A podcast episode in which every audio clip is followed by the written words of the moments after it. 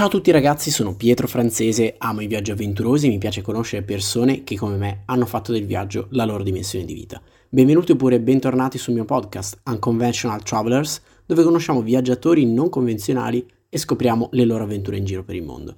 Vi ricordo che trovate la versione video di questa intervista sul mio canale YouTube, mentre su Spotify e iTunes invece trovate la versione podcast. Prima di cominciare vi ricordo che potete trovare il mio ebook Elogio della scatto fisso in vendita su Amazon, trovate il link sui miei profili social oppure qui in descrizione. In questa chiacchierata conosceremo Claudio Piani, H. Vagabondiario, un ragazzo milanese che ho scoperto per il suo viaggio pazzesco dalla Cina a Milano in bicicletta in solitaria, ma che ho scoperto solo dopo essere un vero e proprio nomade, dato che ha vissuto un po' ovunque nel mondo negli ultimi anni. Mi sono fatto raccontare quindi la sua storia di vita e della sua avventura in bicicletta, dove ha percorso più di 8.000 km in 6 mesi dal nord del Tibet fino a casa, tra mille avventure. Preparatevi quindi, allacciatevi bene il caschetto, chiudete le borse a bikepacking e come sempre buon ascolto. Oggi vi ho portato un ospite molto particolare che è qua di fianco a me, Claudio Piani. Ciao Claudio. Ciao, ciao Pietro, ciao a tutti. Claudio ha, ha fatto un'avventura molto interessante, tra l'altro su una tratta che in pochi comunque al mondo fanno. Um, adesso lo conosceremo per bene vi invito nel frattempo ad iscrivervi al canale YouTube se non siete ancora iscritti, seguire anche il podcast su Spotify dove trovate anche la versione audio di questa chiacchierata e vi dico già che trovate in descrizione tante altre informazioni su Claudio perché lui diciamo che ne ha, ne ha tante da raccontare ma poi vedremo anche bene il progetto che sta portando avanti. Quindi adesso senza altri indugi Claudio um, dici chi sei, tutti i viaggi che hai fatto perché tu sei un viaggiatore veramente incredibile e soprattutto l'ultimo che hai fatto in bicicletta, che è il motivo per cui ti ho conosciuto anch'io. Perfetto, intanto ciao a tutti, ciao Pietro, grazie. Ma io mi sento intanto una persona fortunata perché dico sempre ho come se avessi avuto due vite. Fino a 27 anni la vita normale di un ragazzo che cresce in Italia e poi a 27 anni ho scoperto, sapevo di avere questa passione per i viaggi e ho deciso di licenziarmi e prendermi un anno sabbatico. Volevo arrivare in Australia senza prendere aerei e quest'anno sabbatico poi in realtà si è, si è trasformato in cinque anni di viaggio, ho iniziato a viaggiare in paesi dove la vita costa poco, potevo viaggiare con poco, a lavorare in nazioni dove guadagnavo tanti soldi in fretta, infatti ho vissuto in Australia, ho lavorato lì, ho vissuto in Cina, ho lavorato lì e ho iniziato a vivere una vita che ormai va avanti da, dal 2014, da quando mi ero licenziato, dove faccio generalmente un anno di lavoro e un anno di viaggio in giro. Quindi ho fatto prima appunto da Milano all'Australia con i mezzi pubblici, ho vissuto in Australia, ho risparmiato un po' di soldi, sono tornato in Italia facendo l'autostop, ma passando dal sud dell'Asia, quindi ho fatto queste due attraversate. Poi da lì ero tornato a casa dopo due anni e mezzo con più soldi di quando ero partito, okay, perché in Australia, in Australia, ero riuscito a guadagnare bene. E lì è nata l'idea di eh, continuare a farlo, sono andato in Cina, ho vissuto un anno in Cina dove allenavo pallacanestro. E poi lì mi sono detto che voglio una sfida diversa, all'epoca avevo attraversato l'Asia due volte con i mezzi pubblici in autostop e ho deciso di, di provare a fare la terza via in bicicletta, che è stato un po' l'ultimo viaggio appunto di cui parliamo oggi, quindi praticamente dalla Cina all'Italia in bici. Tanta roba, complimenti, perché comunque è una vita che magari in tanti no, sognano di fare, quindi tu sei comunque la testimonianza che queste cose si possono fare, ci sono persone che, che le fanno. Ti chiedo però, perché la bicicletta? Cioè nel senso comunque tu hai usato anche altri mezzi in tutti questi anni di viaggio, come mai hai scelto la bicicletta? Tu prima mi hai detto scherzosamente ho perso l'aereo per ritornare a casa, ho, preso, ho detto vabbè dai allora lo faccio in bici, ma è vero? Quanto c'è di vero in questa no, storia? No, è per ridere. ok. In realtà volevo una sfida diversa, insomma, intanto mi sono innamorato dell'Asia, ho iniziato ad andare lì e mm, la sto visitando più che posso volevo fare una rotta diversa e appunto una sfida diversa, quindi la prima volta che mezzi pubblici era stata complicata, in autostop era stata un po' più complicata, la bicicletta era un po' quella che mi dava intanto una libertà totale di movimento e poi era anche la sfida proprio di fare altopiano tibetano, deserti eccetera. Esatto, perché questa è l'altra particolarità, nel senso non è tanto essere tornato dalla Cina che a me è interessato, ma anche vedere la, il percorso che hai fatto, che è molto particolare non è una tratta molto, molto, battuta, tu mi hai detto che comunque hai incontrato qualcuno, comunque lo, Pochi, lo incontravi, sì. però po, poca gente, quindi um, dici magari un po' nel dettaglio che tratta hai fatto, quanti chilometri hai fatto e in quanto tempo? Dunque, la tratta ho fatto quella, che, mh, quella più facile in termini di visti e di catene montuose, anche perché appunto ero abbastanza inesperto di viaggi in bici, e la tratta che non avevo fatto nei viaggi precedenti. Ho deciso di partire dal Tibet per una, per una cosa mia, insomma, per un progetto che avevo, poi magari ne parleremo dopo, e dal Tibet sono andato prima a nord verso Dongguan, che è un'antica città sulla via della seta dove era passato Marco Polo, lì ho intercettato la via della seta e ho iniziato ad andare verso ovest, poi è facile, arrivi lì, gira a sinistra, tutta dritta. Vai sempre dritto. E arrivi a Venezia. Non puoi sbagliare. Proprio, non puoi sbagliare. e se, ci sei passato a Venezia? Sì, sì, sì, sopra. Arrivando dai Balcani, Esatto. quindi uh, Mar Nero. La tratta è stata quindi Cina, sono entrato in Kazakistan che mi dava la possibilità di stare 30 giorni senza visto Ok. e quindi questo mi dava una gran mano perché potevo farla con comodo. Lì sono entrato in Uzbekistan, ho fatto tutto l'Uzbekistan, poi sono tornato in Kazakistan l'ultimo pezzo, nave cargo sul Mar Caspio perché non potevo entrare in Turkmenistan che due anni prima ero stato espulso per una serie di questioni No, adesso ce le dici. burocratiche. Cioè, scusa, ce le devi dire. Eh, ero finito... Perché co- comunque apro e chiudo una parentesi, cioè ci confermerai che i visti sono un casino atroce.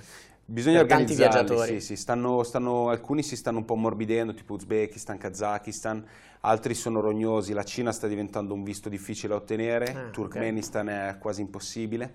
Io nel 2016 quando lo feci in autostop avevo avuto la fortuna di avere il visto, che è un visto di transito, hai 5 giorni per passare, e la polizia in frontiera mi disse che dovevo uscire il primo possibile in Iran perché eh, loro vogliono che esci. Ah, ok, cioè quindi se de- loro ti dicono devi Sì, uscire, sì, sì. gentilmente Loro ti mi hanno detto, io entravo dal confine nord, mi hanno detto vai subito al confine sud ed esci, no? L'idea è transiti il paese.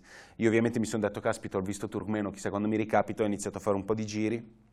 E il terzo giorno, quando la polizia mi ha trovato che ero verso Merki, una città non sulla, mia, non sulla rotta per l'Iran, mi hanno caricato in macchina, mi hanno portato in Iran, mi hanno buttato in Iran e mi sono trovato in Iran senza sapere dove ero, non avevo soldi, non avevo internet da due settimane, insomma ero, ero perso. Però Molto è stato... Qu- Quindi questa fa parte, cioè le disavventure Sì, che sì, capitano sì, in viaggio ovviamente non è tutto rose e fiori, cioè, No, no, diciamolo, no, no. ci sono anche le parti difficili. Ecco, magari invece di questo viaggio in bicicletta dici qualche cosa che è successa che magari ti ha fatto pensare per un attimo, se è successa, no non ce la faccio, cioè torno a casa con l'aereo.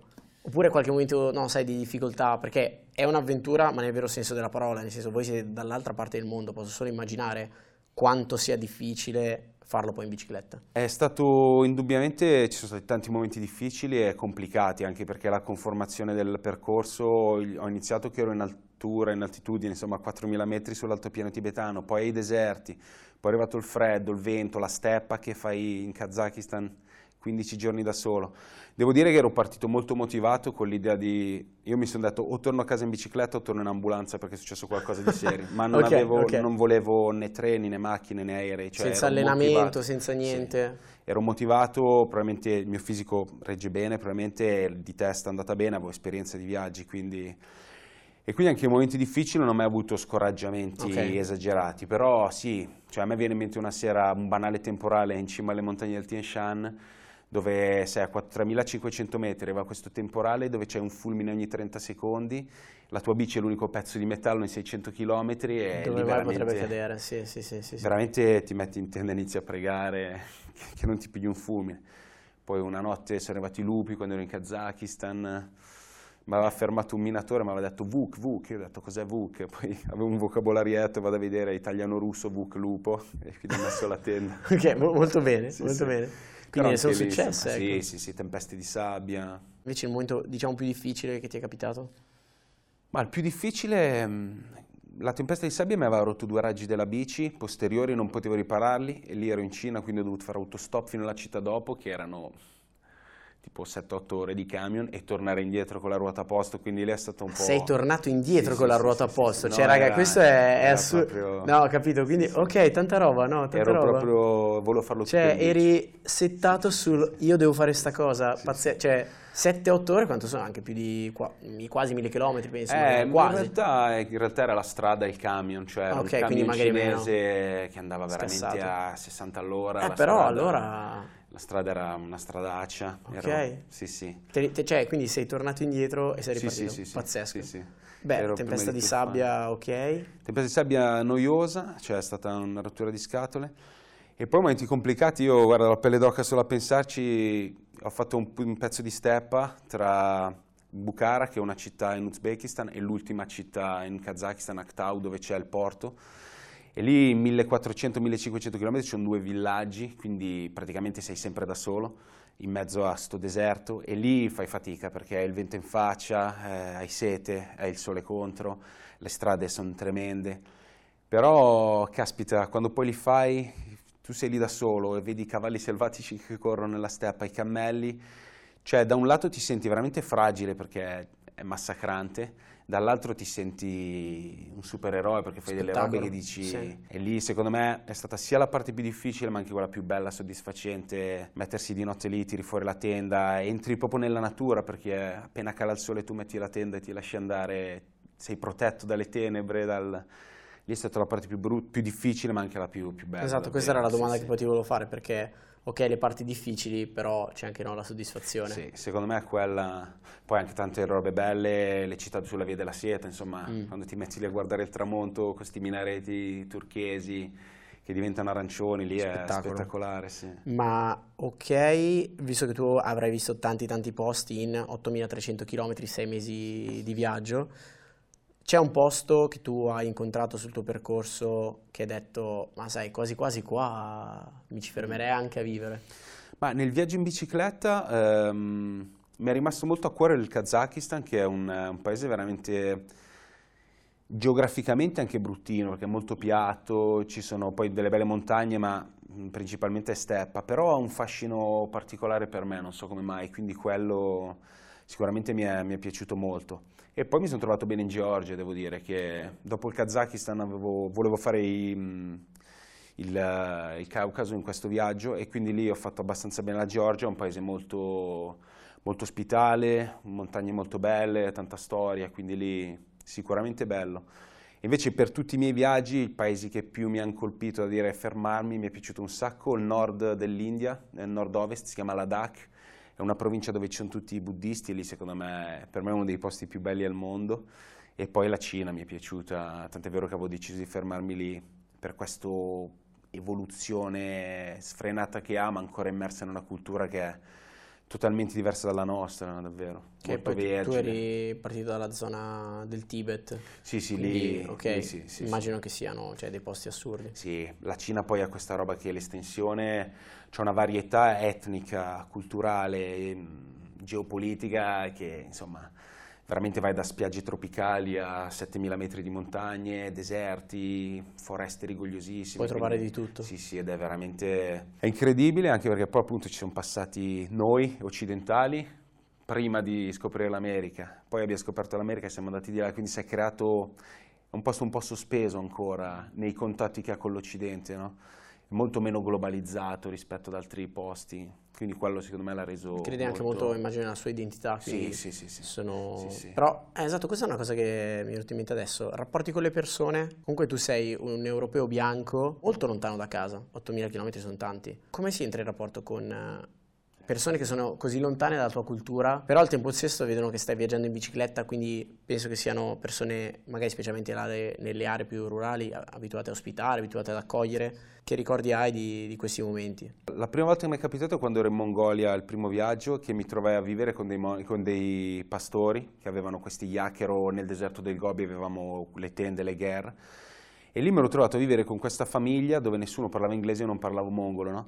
E lì avevo capito che nonostante questo era come se ci fosse un linguaggio animalesco tra noi esseri umani, dove anche Mhm. se le parole sono diverse, il linguaggio verbale è diverso, sorridere, una pacca sulla spalla, dimostrarsi gentili, veramente è un linguaggio che capiscono in tutto Universale, il mondo. Sì. ok. E quello anche in bici, quando avevo bisogno, durante l'autostop, veramente bastava un sorriso, bastava dimostrarsi gentili, curiosi, generosi e al mondo le persone piccole, quelle che vanno al lavoro tutti i giorni, sono sempre, quasi sempre buone, generose. Poi ci sono i problemi politici, economici, religiosi, però Quelli quelli, che poi, tutti, esatto, però- quelli che incontri in strada, io veramente autostop mi hanno sempre caricato, quando ho avuto problemi ho bussato delle porte mi hanno sempre aperto, veramente dall'Indonesia alla Russia.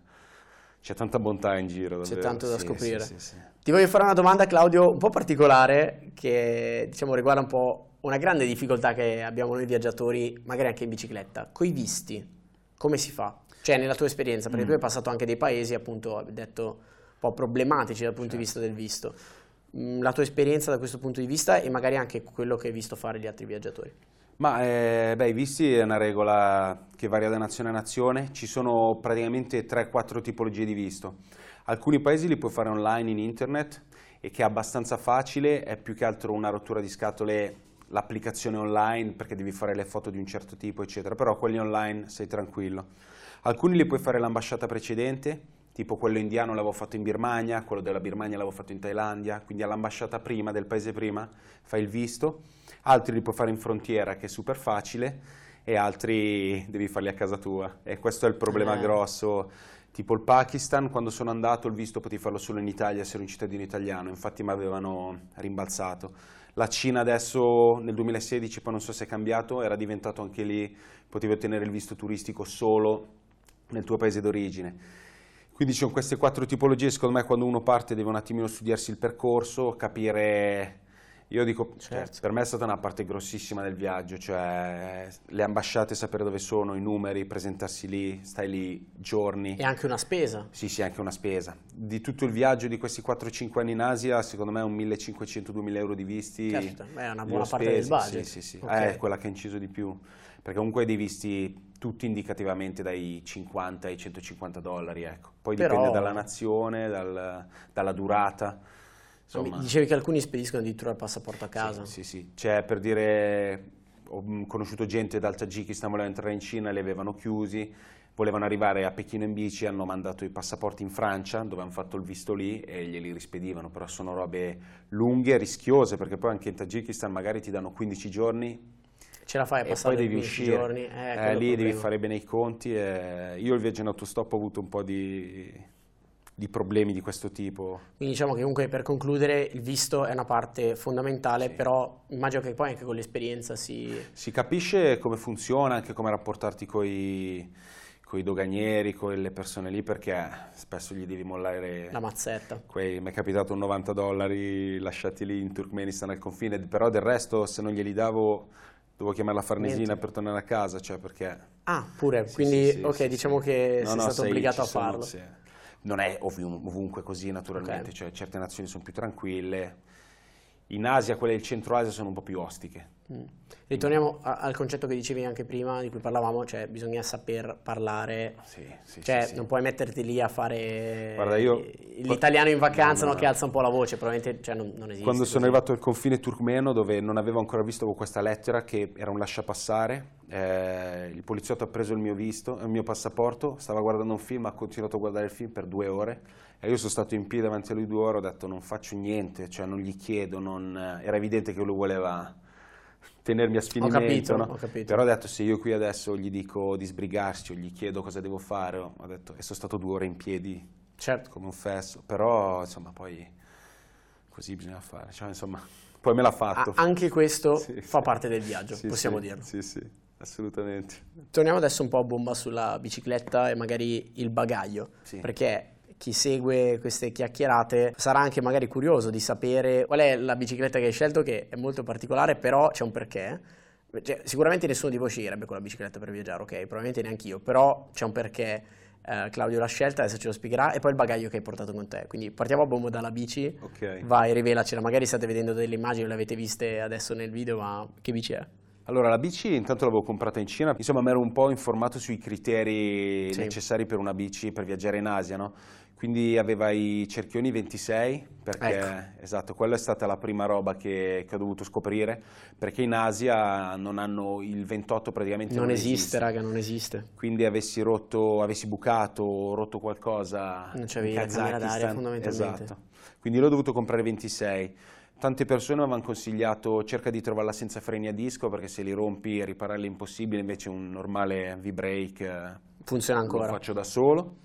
Quindi la bici per un viaggio così secondo me deve essere il più facilmente riparabile possibile, cioè io parlo di viaggi dove c'è poca densità abitativa, poi se uno fa un cicloviaggio in Europa... È un'altra senso, cosa. Esatto, trovi un ciclista a ogni città, sei a posto. Lì dove magari hai 5-6 giorni senza villaggi e devi essere in totale autonomia, secondo me deve essere super facile da riparare, resistente, perché secondo me a discapito della prestazione è meglio che certo. non si rompa il...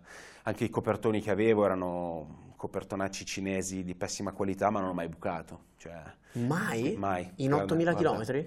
No, io avevo dei copertoni in dotazione Ok. su quella bici, ho bucato quattro volte nel primo mese, nei primi 1000 km, che ho detto, beh, è anche Ok. ragionevole, ho la bici piena. Sono arrivato a Urumqi, che è l'ultima città cinese di questa provincia prima del Kazakistan, sono andato da questo ciclista, lui era sordomuto, infatti ci siamo capiti, e gli volevo prendere degli Schwalbe, ho detto, oh, spendo Beh, un po', Schwalbe. però prendo il top. E lui mi fece gesto, uno Schwalbe, uno Schwalbe, mi ha dato questi cinesi Rhinos, Rhinos, e io ho detto, chissà, ho pagato 5 euro due copertoni. Ok. E lì ci ho fatto da Urumqi a Milano, quindi 7500 km senza mai bucare. E vive a Rhinos? Sulle strade, io ho detto adesso inizio, inizio a importarli. cavolo. Ok. Sì, sì. Mai se- ti giuro, mai sentiti? sì, sì. Ok. 7500 km su strade tremende, Brutte. senza mai bucare. Bomba. Quindi- Ma quindi questa, eh, ok, tutte queste caratteristiche, ovviamente tu non viaggiavi in bicicletta, era anche un po' la tua prima Sì, esperienza. sì, io non so, tipo Schwalbe li sapevo per eh, quando chiedevo agli diciamo, esperti, esatto, comunque. a Schwalbe vai sul sicuro. Poi non avevo molte nozioni, avevo studiato un pochino. Ecco, una fortuna che ho avuto è stata, questo sembra, però sono i casi della vita. Mhm. Quando sono partito da Golmud per tornare in Italia appunto in bici, il giorno prima di partire mi ha investito un anziano cinese. no? Io ero fermo al semaforo, avevo verde, in Cina è buon costume comunque controllare perché passano spesso col rosso. Ci siamo guardati, quindi ho detto, boh, ma visto, posso passare, ho verde, mi ha visto. E invece mi è venuto addosso, aveva un tre ruote, era un cinese musulmano, quindi barba lunga, cappellino. E io lì per lì mi sono anche un po' arrabbiato, ho detto, cavolo, domani devo tornare in Italia in bici e tu me Mi l'hai hanno rotta. investito con la bici che ho appena preso. Mi aveva piegato il cerchione. No, Per ok. fortuna in quella città ho trovato un ciclista che mi ha cambiato il cerchione e me l'ha riraggiato. no? E io grazie a quell'incidente ho imparato a, a come si raggia la bici. no? Che Poi non è male, che no. non è male, soprattutto per quello che ti è Esatto. successo poi che c'è Cioè, io non avevo il tiraraggi per dire, no? quando ho visto lui fare queste cose che col tiraraggi ho detto lo compro, dammi un tiraraggi che sicuramente mi servirà. Perfetto. E infatti poi nel proseguo del viaggio, quando rompevo i raggi davanti riuscivo a cambiarli io. E lì se non mi avessi investito sto vecchietto... Eh, probabilmente non avresti saputo raggiare, Mm. quindi E quindi, perché quelli dietro dovevo per forza andare a un ciclista perché non riuscivo a smontare il pacco pignoni. Quelli sì, davanti la li frusta, riparavo, comunque esatto, non puoi portartela dietro, no? Quelli davanti, quando mi, mi è capitato in Certo. un paio in Azerbaijan, li ho, li ho sistemati io. Quindi, Pazzesco i casi della vita. Sì, sì, sì, no, stato... Ah, bicicletta in acciaio, tra Sì. l'altro con eh, il, il manubrio classico, normale, sì, sì. ok, freni abbiamo detto V-brake o caliper, comunque con le, Sì. con le pattine, qualche altra accortezza per eh, viaggiare in posti così, Mm, rispetto alla bicicletta. bici, no, direi anche i rapporti comunque resistente. sono abbastanza semplici, ho Sì. visto, non è Sì, sì, è 3 niente per di 9 se estremo. non sbaglio. Quant'è che l'hai pagata la bicicletta? Eh, 200 dollari l'avevo pagata. Che per la Cina sono tanti o sono pochi? Diciamo che Ah, erano... ma è normale, cioè... Ok. Comunque la cosa è che la, la ditta è lì a Guangzhou, quindi io l'ho comprata proprio dalla loro Dall'azienda. Sì, sì, sì. Io quindi- fossi in te chiederei una sponsorizzazione. Eh sì, dovrei... Ma invece per quanto riguarda i bagagli, come li trasportavi e era il tuo primo viaggio, diciamo, cioè tutti nel primo viaggio portiamo sempre roba in più. A te è successo e come te la sei gestita? Avevo cose in più, in realtà sono stato anche abbastanza bravo, comunque avevo esperienza da altri viaggi. Avevo la sfortuna di viaggiare sia in estate che d'inverno, quindi dovevo avere eh, per le evenienze anche col freddo, che ovviamente Certo. è roba più ingombrante. Però sì, primo mese ogni volta che mi fermavo iniziavo a leva questo, leva quello. E siccome poi lì è anche faticoso, ero arrivato a un punto, avevo un paio di libri, man mano che leggevo il libro strappavo le pagine e buttavo via. No, vabbè, sto male, veramente. il, eh, spa- spezzare lo spazzolino per avere solo la parte finale. Questo E è geniale. sì, sì, ogni- Ci sono degli ultracyclisti o atleti di endurance che sarebbero molto fieri di te, Claudio. Eh, ma Ok? sai, comunque quando devi farti passi a 3-4 mila metri senza ossigeno, È vero. anche due chili in meno Fa la differenza, Sì, d'accordissimo al 100%. Sì, sì. Bene, rimaniamo allora su bici e bagaglio. C'è una domanda che io faccio sempre che è molto interessante, fu- fu- fondamentalmente serve per rubarvi i Mm. segreti, tipo questo di spezzare lo spazzolino. Dimmi due oggetti che non possono mancare nel tuo bagaglio da viaggio, uno deve costare meno di 100 euro e l'altro meno di un euro. Ok. Bagaglio compreso tra bicicletta e tutto quello che avevi con te, compresa la tua persona. Allora, a meno di un euro potrei dire il tiraraggi alla fine che Ti è servito, eh? di metallo sì, mi ha abbastanza Grazie al salvato. cinese che sicuramente sì, sta sì, guardando sì. questo video, che salutiamo, cioè, che ha aiutato Claudio a imparare a raggiare. Quello, il tiraraggi mi ha dato una gran mano e meno di 100 euro il coltellino svizzero ti dà sempre, ti dà sempre un sacco E poi in questo viaggio ho imparato anche proprio l'importanza della frontale, perché Vero. che sembra una roba ai primi viaggi, col fatto che ero in autostop o in mezzi pubblici non avevo così bisogno di autonomia, invece spesso... Beh, se poi usi la tenda, l'ho imparato anche a mie sì, spese, sì. ragazzi, la frontale, che è la torcia frontale, quella no, classica che si mette con una, una comoda. banda elastica, però vi aiuta, vi aiuta veramente tanto. Quindi, ok, eh, altra domanda classica che faccio un po' a tutti, 8.300 km sono tanti, tu hai attraversato non il mondo, ma quasi un continente intero e anche una parte d'Europa. Dimmi il cibo più strano e il cibo più buono che hai mangiato in questi sei mesi di viaggio. Allora, il più strano degli insetti in Cina, che Mm, capita. sì, non sì. meglio identificati o... No, erano dei bachi da seta, penso che era Ok. il bozzolo, fritti, però dentro era abbastanza succoso e non era Fri- neanche... fritta è buona anche però- la ciabatta, Eh, diciamo. ma Eh, dentro era... Strano, eh? no, non, sì, non è andata sì, bene, no. ok. E quello più buono invece che Quello più detto, buono- no, devo, devo portarlo in Italia. Eh, mi aveva ospitato una ragazza in Kazakistan, eh, ad Atrau, tra l'altro le ragazze kazake sono parecchio carine, mi aveva fatto sto stufato di cavallo, carne di cavallo, Uh, ok. e io una carne così buona Mai, eh. non l'ho mai mangiata, veramente era pazzesca. Infatti Ok. ho detto mi fermo qua, però... E poi sei ripartito. Ah, sì. Eh, il viaggiatore è così, ragazzi. cioè, ogni era- tanto ti viene voglia di, Sì, di sì, fermarti, ma poi alla fine si riparte sempre. Mm.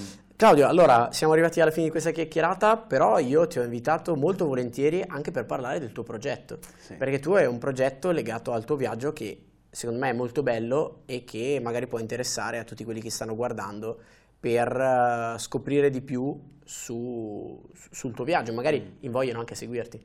Quindi qual è l'iniziativa che stai portando avanti? Raccontacela per bene. Ma dunque, io quando ho scelto di tornare in bicicletta era, mm, in quel momento ero da 4-5 anni in Asia già, quindi volevo restituire qualcosa all'Asia e quindi ho deciso insieme al viaggio in bicicletta di aprire una raccolta fondi per un orfanotrofio. si chiama Tashi Orphan School ed è un orfanotrofio di Kathmandu e che con dei bambini tibetani, per quello anche ho deciso di partire dal Tibet. E, mh, niente, durante la pedalata avevo aperto una pagina Facebook e un profilo Instagram che si chiamano Vagabondiario, dove la gente, io avevo lavorato, non avevo bisogno di sponsor, avevo detto anziché sponsorizzare me per questo viaggio, mh, sponsorizzate l'orfanotrofio. Certo. no? Questo orfanotrofio aveva due caratteristiche che mi interessavano, era gestito da un lama, quindi non da un occidentale, volevo una struttura gestita da un asiatico, ed è gemellato con un'associazione, l'associazione culturale tibetana in Italia e quindi ha un conto in banca italiano. no? Quindi la gente poteva fare le donazioni direttamente a loro, questo mi sgravava da mm, problemi Sì, perché sì, dovevo prenderli io, cambiarli, mandare. E abbiamo raccolto una bella cifra, sui 3.000 euro, che in Nepal tanto. Poi mentre pedalavo ho detto, ma perché non raccolgo un po' tutti gli aneddoti del viaggio, così? E ho raccolto gli aneddoti, ho scritto un primo libro che si chiama Vagabondiario, i cui proventi sono, sono appunto per l'orfanotrofio, è disponibile su Amazon. E abbiamo raccolto, ho fatto un bonifico qualche giorno fa, abbiamo superato abbondantemente gli 8.000 euro, che in Nepal insomma Non male, un professore, lo pa- un maestro lo paga in 100 dollari al mese, quindi abbiamo Wow, pagato sono tanti abbastanza. stipendi. Sì, sì, sì, sì. Quindi complimenti, quindi è- complimenti Claudio, però appunto visto, tu adesso stai ripartendo. Tra l'altro Sì, riparti sì, tra sì, pochissimi giorni, quindi sei super lì lì per ripartire e questo tuo nuovo viaggio servirà no, appunto anche per sponsorizzare nuovamente la, Un po', raccolta fondi. esatto, un po', un po' quella, un po' adesso ho scritto anche altri libri che mi aiutano a me a vivere. E sì, l'idea adesso è proseguire il giro del mondo, insomma, dal Tibet a Milano adesso vorrei provare ad arrivare sulla costa atlantica in bici e poi vediamo in base alla pandemia mondiale come sarà la situazione in Africa, Sud America, vedo un po'. vedo Ok, un po' quindi cosa- è un po' un no plans journey, cioè nel Sì, senso... sì, sono molto, cioè veramente, so di arrivare a Capo di Finisterre, Portogallo Ok. e poi quello che arriva arriva, insomma. E la bicicletta è la stessa. La bici è la stessa. La bici è la stessa, sì, ragazzi, cioè Sì, pazzesco. sì. Molto bello questa cosa che da, da viaggiatore in bicicletta, cioè non posso che dire wow, perché appunto Claudio non conosceva la, la bicicletta, tu hai viaggiato in tanti modi diversi, hai detto però hai scoperto la bici e comunque questa cosa rimane. Mm. Quindi questo magari può- vuole essere un incentivo no, a provare, se non avete mai provato, a utilizzare la bicicletta perché veramente è un altro modo, un altro modo di viaggiare, come dicevi anche tu prima. Quindi molto interessante, grazie Claudio per aver raccontato la tua esperienza. Grazie. Grazie di tutto. Vi ricordo che trovate eh, la, mm, il libro per sostenere la raccolta fondi e anche la raccolta fondi la trovate sui social di Claudio. Eh, ci ridici un po' la tua pagina? Ma la pagina Facebook è Vagabondiario e Ok. poi ho il profilo Instagram eh, Claudio Piani che è il mio, il mio profilo personale, dove Ok. posto le storie, anche un po' di robe su bici e viaggi. Ok, andate a seguire Claudio, quindi a me non resta che ringraziarlo nuovamente. Eh, vi saluto qua, vi lascio e noi però continueremo a seguire Claudio perché lui ha appena iniziato a viaggiare. Io sono curioso di vedere dove arriverà perché verso ovest, est Anch'io. l'hai già fatto, ti Sì, tocca sì. fare ovest. Quindi Claudio, alla prossima, Grazie infinite. buon viaggio Grazie. e ciao, bocca al lupo.